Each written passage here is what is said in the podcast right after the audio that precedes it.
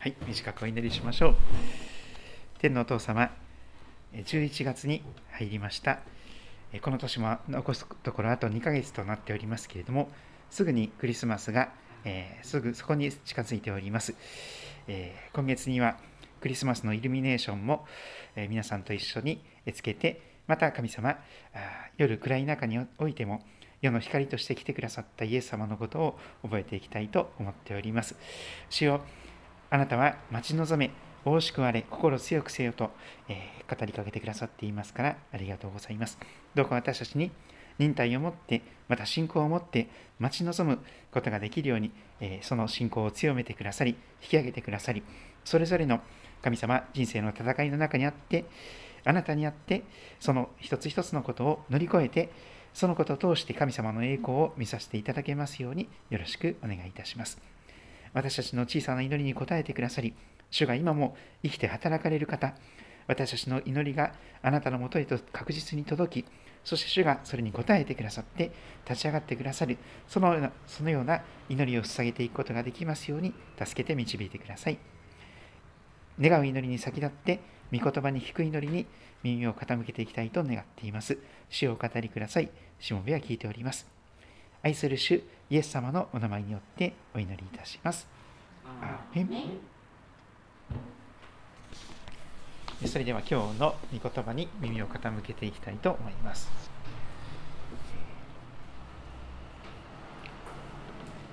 使徒の働きの10章の24節から43節使徒の働き10章の24節から43節の御言葉に耳を傾けていきます。えー、スマホをお持ちの方はぜひ、この聞くドラマ聖書というアプリを、えー、無料で、えー、インストールしますと、うん、この新科学2017で、え、聖書66巻全部無料で朗読しているメッセージを聞くことができますので、しかも有名な声優さんがそれぞれに、え、この、演じてくださっております。使徒10章の24節から、え続けて耳を傾けていきたいと思います。それぞれの聖書で聞き比べてください。そして次の日、ペテロはカイサリアに着いた。コルネリウスは親族や親しい友人たちを呼び集めて彼らを待っていた。ペテロが着くと、コルネリウスは迎えに出て足元にひれ伏して拝んだ。するとペテロは彼を起こして「お立ちください。私も同じ人間です」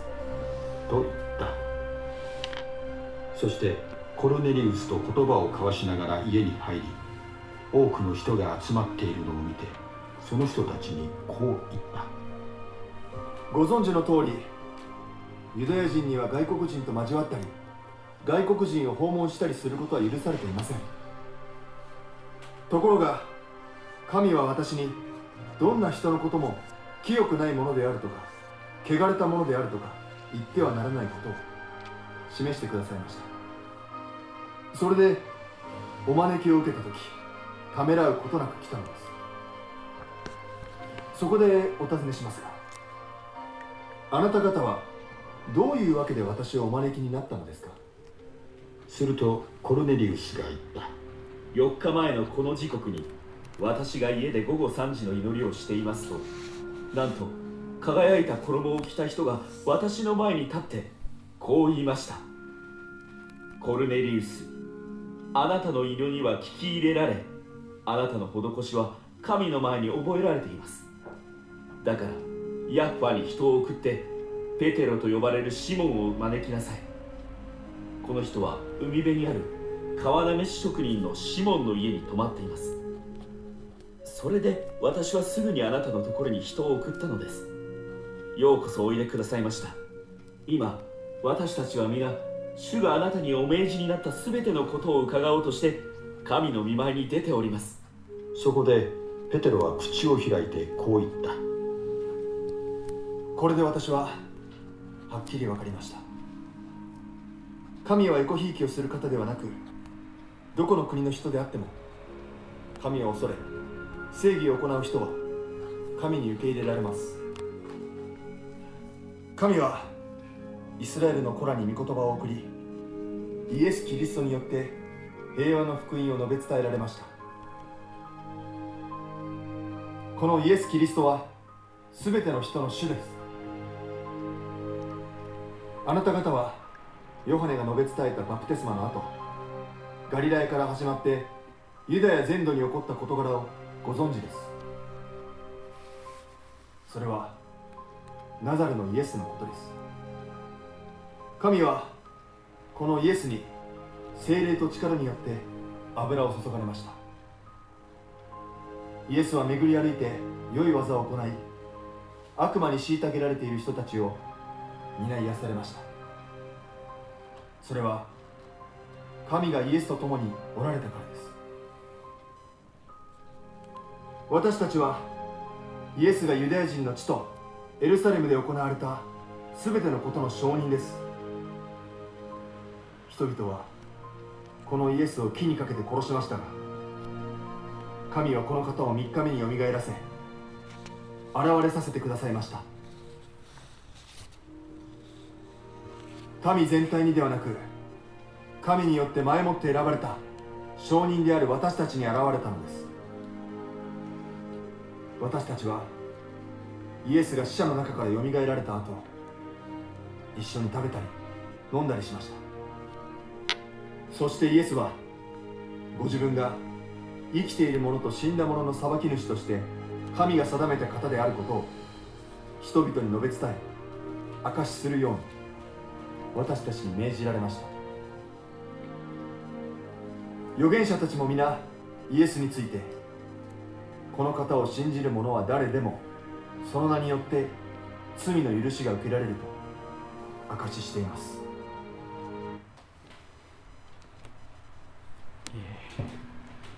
今日は使徒の働きの10章24節から43節に耳を傾けていきたいと思います。24回目になりますが差別やエコひいきをしない神。そんな題をつけました。人間はどうしても差別やエコひいきをします。えどうしても可愛い人と可愛くない人とかですね。あの好きな人嫌いな人という形でこの、えー、どうしてもそのようなことがありますがでも聖書の神様はそのようなことをなさらない方だということを改めて覚えていけたらと思っております。前回からの続きですけれどもカイサリアというところにコルネリオというローマの百人隊長がいました。彼は家族と一緒に神様を信じてそして毎日祈りをする習慣また施しをする生活をしておりました。そんな中で今日ありますように見つかりがその祈りの中で現れてそしてペテロという人物を招くようにと言われてそしてペテロさんのところに使いを送りそしてペテロがそこに到着した場面です。木の部分24節から見ていきましょう。そして次の日ペテロはカイサリアに着いた。海辺にいたペテロは使いの者と一緒にカイサリアのコルネリウスさんを訪ねていきます。コルネリウスは親族や親しい友人たちを呼び集めてすでに待っておりました。自分だけでなくて自分の家族だけでなくて親族や親しいお友達も一緒に呼び集めていわば家庭集会がそこで備えられていたということです。家庭集会をしたいという方が何人かいらっしゃるようですけれどもぜひ祈ってみてください。そして祈って導きを求めてください。そしてそのために備えを始めてください。今自分にできること家の中を片付け始めるとか主の力によってですね。あるいは本当にこう誰をお招きしようかなと祈りの中でそのお誘いするべき人を祈り求めていく。そういうことが、えカイサリアのコリネリウスさんがしていたことであります。コリネリウスは自分だけでなくて親族や親しいお友達、この人にもぜひ神様の祝福を知っていただきたい。一緒に神様に祝福されたい。一緒に天のふるさとに行きたいという人たちを呼び集めて待っていたのです。自分の家で。ペテロがつくとコリネリウスは迎えに出て、なんと足元にひれ伏して拝みます。もう最大限のえことですね。神様のような対応をしていくわけです。ペテロは思わず彼を起こし起こして、お立ちください、私も同じ人間ですと、その礼拝行為は受けないようにしていきます。そしてコリネウルスと言葉を交わしながら家に入ります多くの人がすでに集まっているのを見ますそしてその人たちにこう語り始めるのでありましたご存知の通りユダヤ人には外国人と交わったり外国人を訪問したりすることは許されていません。そのような厳格な教えがあったわけです。ところが神様は私私にどんな人のことも清くないものであるとか汚れたものであるとか言ってはならないことを示してくださいました。大きな風呂敷の中にいろんな生き物が入っていた。神が清めたものを清くないと言っちゃいかんということを言われた。それは人間のことであったのです。どんな人のことでも清くないものであるとか汚れたものであるとか言ってはならない。動物とか生き物の話ではなくて人間の話を神様はペテロに示してくださった。そのことをペテロは受け止めています。それでお招きを受けた時ためらうことなく来たのです。そこでお尋ねしますがあなた方はどういうわけで私をお招きになったのでしょうか。これが事の起こりです。そうしますと30節からコリネリウスがそれに答えて語り始めます。4日前のちょうどこの時刻でした。家で午後3時のお祈りをしていますとなんと輝いた衣を着た人天使が見つかいが私の前に立ってこう言ったのです。コリネコリネリウスあなたの祈りは聞き入れられあなたの施しは神の前に覚えられています。祈りは聞かれています。決して独り言ではありません。どんな小さな祈りも神様は耳を傾けて覚えてくださっております。その祈りの答えとしてヤッファに人を送ってペテロと呼ばれるシモンを招けと指示があったわけです。この人は海辺にある川なめし職人のシモンの家に泊まっています。それで私はすぐにあなたのところに人を送ったのです。ようこそ。ようこそおいでくださいました。今私たちは皆主があなたにお命じになったすべてのことを伺おうとして神の御前に出ております。まるで聖歌隊の音楽を聴きながら心を開いて主の御言葉を待ち望んでいる礼拝者の姿です。本当に心を整えられて柔らかい素直な謙遜な心になって主をお語りください。しもべは聞いておりますと本当にひざまずいて主の御声に耳を傾けている。耳を澄まして静まっている。そのような状況でありました。耕されていたのです。福音宣教というのはそういうことの連続でしょう。人間技ではありません。すでに主が働いてその人の心を耕してそして求めを起こし教会へと導かれるのです。でもその時すでにかなり心開かれているからこそ教会に来る。礼拝に来るのはまさにそうでしょう。信じたいけれども信じられないという人が来るんですよね。信じたくもないっていう人は礼拝に来ませんよ。心開いてるからこそ礼拝に来てくださるわけです。このコルネリウスさんはまさに心開いて今神の御前に出ております。本当に祈りの中で神様の御前に来て出てそして主をお語りください。主は聞いております。このペテロさんという方を通して主がお語りになりますようにとそのように求めて上乾いてそしてもう準備万端の状態で ありました。そこまで備えられていたこの家族のこと親族のことを覚えます。34節そこでペテロは口を開いていや精霊が彼の口を開かしたのでしょう。そしてペテロは精霊に満たされながらこれを語り始めます。はっきりと納得してそして腑に落ちてそして確信を持ってペテロは語り始めます。ああこれで私ははっきり分かりました。もう本当にあの否定できなくなりました。私の思い込みでもない私の勝手な思い込みでもない。神はエコひいきをする方ではない。差別する方ではなくどこの国の人であってもユダヤ人でなかったとしても神を恐れ正義を行う人は神様に受け入れられるんだ。そのことをはっきりと今分かりました。驚くべき確信です。彼はユダヤ人としてユダヤ人以外は人間でないみたいな教育を受けてきたんです。ユダヤ人以外の人は汚れているからそういう人たちとお付き合いしないように挨拶もしないようにそういう人のところに遊びに行っちゃいけませんみたいなそういう中でですねずっと育ってきたわけです。ところがもう何て言うんでしょうか。もうその人生の世界観人間観が全部変わっています。ひっくり返されています。差別やエコひいきをしないんだ神様は。イスラエルにだけをひいきしてくださってるかと思ったらそうではない。神様はどんな人も作られた方ですから本当に全ての民族を国籍や文化や言葉の壁や肌の色や目の色や髪の毛の色を超えてどこの国の人であっても神を恐れ正義を行う人は神に受け入れられる。そのことをはっきりと知りました。と彼は霊的な真理に目覚めていくわけであります。そして続けてペテロは語り始めます。36節。神はイスラエルの子らに御言葉を送りイエス・キリストによって平和の福音を述べ伝えられました。